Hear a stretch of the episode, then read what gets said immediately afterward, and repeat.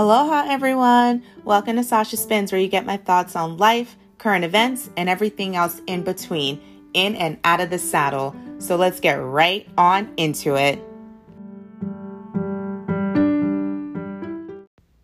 Aloha, good morning, good afternoon, good evening, wherever you are in your day. I hope you are doing well. I hope you are doing amazing. Welcome to Sasha Spins, where we talk about life, current events, and everything else in between, in and out of the saddle. So let's get right on into it.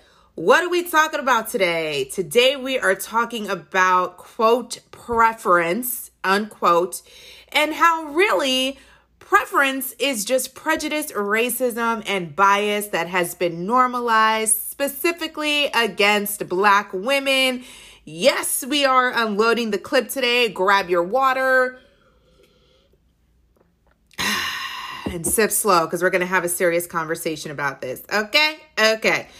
So, I don't even know where to begin, but I guess we can just take it back to the creation of this country, or we'll just take it back to 1619 since the first black person was brought into this country and was enslaved, or I guess we'll have to take it to when the first black woman was brought to this country because misogynoir is part of the daily fabric of our lives and is as American as Mary uh, as American pie and goes way way way way way way way way way all the way back. All right? So because language matters, Let's all start off on the same page. I just said a word. You may have never heard of it before. You may be fuzzy about what it means. Let's talk about it. Or you may have thought that I pronounced misogyny incorrectly. No, misogynoir it is defined as dislike of, contempt for, or ingrained prejudice against black women. Ah, misogynoir, a marriage of good old sexism and racism. so, goodness, where do I even begin? Where do I even begin? Where do I even begin? Black women are this, we're that, we're the third, we're loud, we're ghetto, we're LaQuishas, we're Bonquishas, we're Shanae's, we're angry, we're all of this, that, and the third, right? If black women are so freaking repugnant and it's so undesirable and so uncomfortable to be around for some people, why continue to talk about us? You know, I don't spend a lot of time talking about things and people I don't like or I don't care for. maybe I was just raised different, or maybe I seek to spend my time different, or maybe I'm just not a hate filled person. I think it's probably all of that combination of the three, right? That makes it so that I do not find myself talking about things that I don't like and people I don't like so if you find yourself as one of these people, and a, a lot of fucking people find themselves as people, ooh, language. We might have some language in this podcast. Just just a heads up, just a heads up. Hide your kids, hide your wife. I wonder where Antoine Dodson is now. Anyways, um, yeah, if we are so all of these things, I don't understand, or or even if we are not all of these if we're all of these things to you and or you like something else why not just talk about that right? Why not talk about who and what you like? Because this is another thing that's on the flip side. Why can't people or people just seem incapable incapable of talking about what and who they like without talking down about who and what they don't like? I like water I don't need to talk about any other substance. I like to stay hydrated and mind my business, right? I don't drink coffee. I like tea. I'm a tea girl. I like tea. So, you know what I'm going to talk about? I'm going to talk about tea. I'm not going to talk about coffee. I don't know nothing about coffee. I don't need to spend my time talking about how much I dislike coffee when tea is right in my face and I love tea. You get it? You get it just a just a le- just a level of conversation and trying to make it digestible to people because people like to act stuck on stupid and not address the root of what their thoughts, mindset, and language are showing, right? people like to, and this is how they do it by calling it a preference. And that's just what the episode is about today. Thoughts on preference, bias, prejudice, and racism that is normalized under the guise of preference because people like to talk about it and call it a preference. No, no, no, no, no, no, okay? Me liking, to- me preferring and liking tea over coffee is a preference. You disliking and hating and putting down black women and uplifting every other racial, ethnic, and cultural group of women is not a preference, okay? That is misogynoir. And there are a lot of people, not only there are a lot of people who use this word preference to hide behind and mask their prejudice, racism, and bias because they think that they can get away with it. And and you know what they honestly can because there are a lot of people, and I talked about this in the self awareness episode that I did last year. There are a lot of people who walk through this world lacking self awareness and basic intelligence. So, because there are so many people who walk through this world lacking basic intelligence and self awareness, they are not the type of people who are going to interrogate their thoughts and the roots behind what they think, how they feel, and what they believe. So, they can hide behind it as preference, and many people will accept it because there is a large swath of this population that lacks intelligence and self awareness. And not only do they get away with it because they lack intelligence and they lack self awareness, they're able to also hide behind this because it completely ignores the impact of social conditioning programming and beauty standards, specifically westernized beauty standards that are placing that have since the beginning of what we know as a country that have placed whiteness on a pedestal, specifically white women on a pedestal when it comes to beauty standards and what is considered beautiful. See, people are not aware.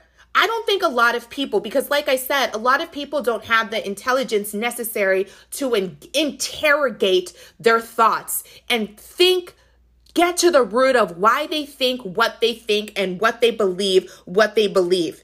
And so if you have existed your entire life in this country, in this westernized society, you have been programmed and conditioned from the minute you took in media to put whiteness on a pedestal in a white supremacist society you have been conditioned from the minute you took in media to put whiteness on a pedestal. And when you put whiteness on a pedestal, when you put European beauty standards on a pedestal or European features on a pedestal as the most desirable, as the most beautiful, and you send out this programming in your media, who ends up being on the bottom? Because for someone to be regarded as the most beautiful, someone has to be regarded as the least beautiful. For someone to be regarded and put on a pedestal as the most desirable, someone has to be debased, disrespected, and put on in last place as the least desirable. And who ends up being in those places? Who ends up being at the bottom of this so called beauty standard? If you said black women Ding, ding, ding, ding, ding. Give yourself a round of applause. Give yourself a pat on the back. You smart. You loyal. Okay? Give yourself a pat on the back. And not just black women, specifically dark skinned black women who do not have European features. Think about this for a second, right? all of these people are running around saying this is my preference this this is my preference that if all your preferences look the exact same? Is it a preference or is it internalized bias? Is it internalized pre- and normalized prejudice and racism? And see when my dad always said this growing up, and this is just a common phrase everywhere, so I'm not attributing this to my dad, although he says a lot of things that I could attribute to him. And one day I like really want to sit down with him and get just a list of all of his isms and his sayings because I think that he could make a lot of money off of this. my dad is great. Um, but a great book that touches on this because y'all know your girl be reading. I like to read. And in these podcasts, I like to give you something. So when you walk away from these 15, 20, 30 minute podcasts, and if you want to expand your mind or if you want to read more or learn more, I want to give you something to walk away from. So a great book that touches on this, the history of beauty standards, is called Fearing the Black Body The Racial Origins of Fat Phobia by Sabrina Strings. It is a great book. I'm mostly halfway through it, and I myself am learning new things. And these are things that I always knew, but or knew for myself, but someone reading someone do the history from as far back as the 1500s seeing how we are still being programmed over 500 years later. And people really, it's so funny to me how if you don't know your I don't I don't even think I said the phrase that my dad always says. I was so caught up. I was so caught up. If you don't know your history, you are doomed to repeat it.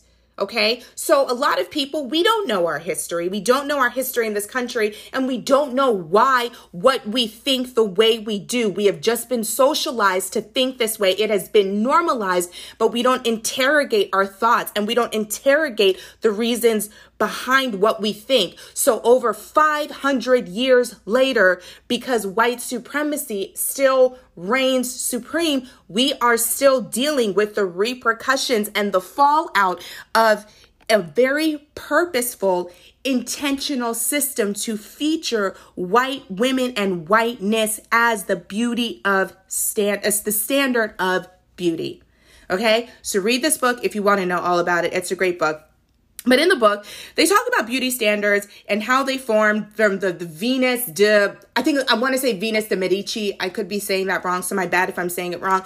But they talk, they take it from all the way back to Saartjie Baartman. I think that was in the 1800s. So you get a lot of history, and all of these history, you were dropping breadcrumbs, we're dropping breadcrumbs, and then you don't realize it until we get to today, how all of those things have been building up for hundreds of years and have formed the basis of our beauty standards in this country.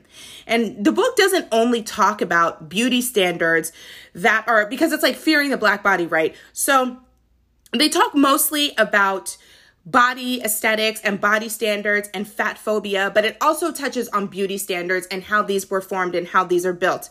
So when you think about beauty, there is a very narrow standard that was pushed and continues to be pushed. And while that's slowly changing over time, the more things change, the more they stay the same. So, take uh, beauty pageants, for example.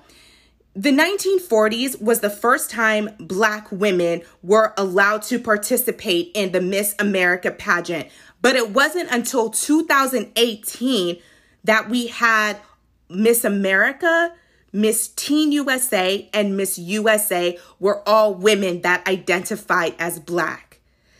That was four years ago. To put that in perspective, these pageants started over 100 years ago.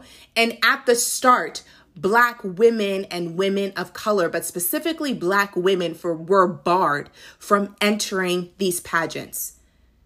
Think about this for a second. If you don't think that Blackness is, or misogynoir is something that still impacts us. Black women were barred from entering beauty pageants. Programming. Programming. When you have a beauty pageant and you bar a group of women from entering it, that is pushing a very narrow beauty standard. And while that's changing, while we have more representation of Black women in the media, it is still a very narrow perspective of what is seen as beautiful and desirable. And the media has a huge, a huge impact on this. And it's not in spoken word, it is a lot in image, representation, and portrayal.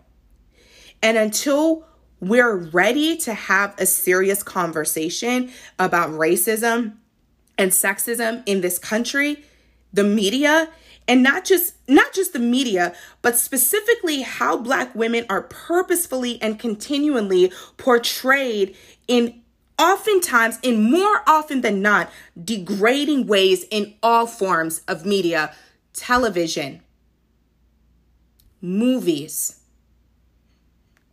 music videos. A podcast even. Because what started this was what's what got my brain thinking about this was a podcast from earlier this week. And i'm not going to name the podcast because i'm not going to have you leave here and then go over to their podcast and give them more listen and more views. I'm not going to do that but it was a podcast featuring a black man and a man of color a non-white man a man of color continually talk well this specific episode they were degrading a black woman and then you know how the internet works. The internet is quick baby. So the internet comes and they pull up all of these mess all of these episodes where these men or these two men on this podcast are degrading black women for no reason and uplifting white women and uplifting non-black women of color. And it's like if you find black women so disgusting that's your one for the black guy that's the self-hate issues that he has. And by the way non-black women of color and what my, my white sisters bringing in. If a man is trying to compliment you and get at you, and the only way he can put you on this pedestal and talk you up is to tear down black women or even women from his own racial, cultural, and ethnic group, you should probably run from that person because it's a matter of time. It's only a matter of time before their issues become your issues because you're dealing with someone who has an internalized level of self-hate that is going to manifest itself from other in other ways. But that's my little tea for you. Take it if you want, take it if you don't want.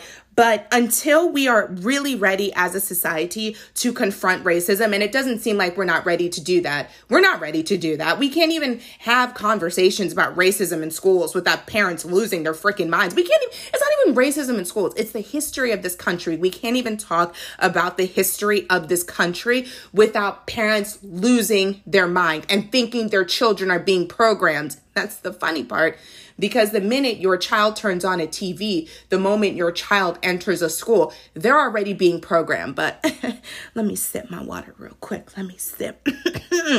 but yes, until we are ready to have a serious conversation about racism in this country, sexism, and acknowledge misogynoir for what it is, and not only have conversations, but move the needle forward to action because there are too many freaking conversations that are happening. I'm seeing a lot of conversations. I'm not seeing a lot of action. I think the last bit of action I've seen that actively addresses the discrimination Black women um, face is the Crown Act, where I think it was California, Maryland, I think it was eight states as of last year that had, had enacted the Crown Act to make it so you cannot discriminate against Black women for how we wear our hair or how our hair grows out of our head. That was something that had to be passed, a law that had to be passed because it's so normalized to discriminate against black women and their and their hair and it's quote unprofessional unquote. But we're not going to talk about how Boris Johnson shows up, that clown from across the ocean. That's not unprof his hair is unprofessional uh, is regarded as professional, but the the way the hair grows out of our scalps is unprofessional. Okay. So we're not, that was the last thing that I have seen, and really the only thing that addresses the racism that is shown towards Black women. We're not going to be able, though, until we can, uh, until we're ready to take serious action and have serious conversation. We're not going to be able to talk about misogyny and debunk this preference bullshit. And it's just that it is bullshit you don't have a you don't have a preference. And i'm here to say that if you are listening to this and you're one of those people that's like i have a preference you don't have a preference. You don't have a preference.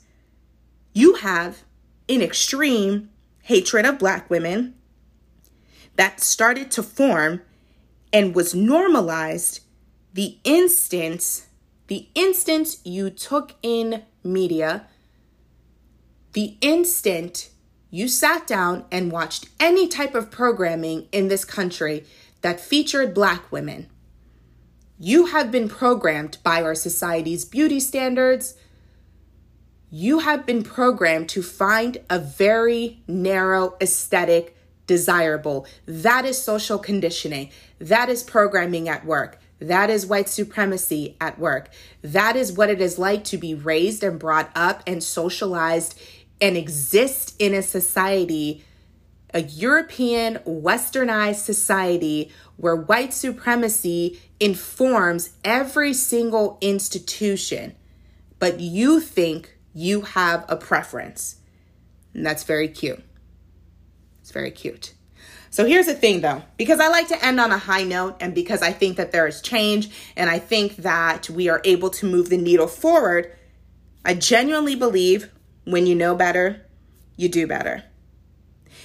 And now that you know better, you're going to do better.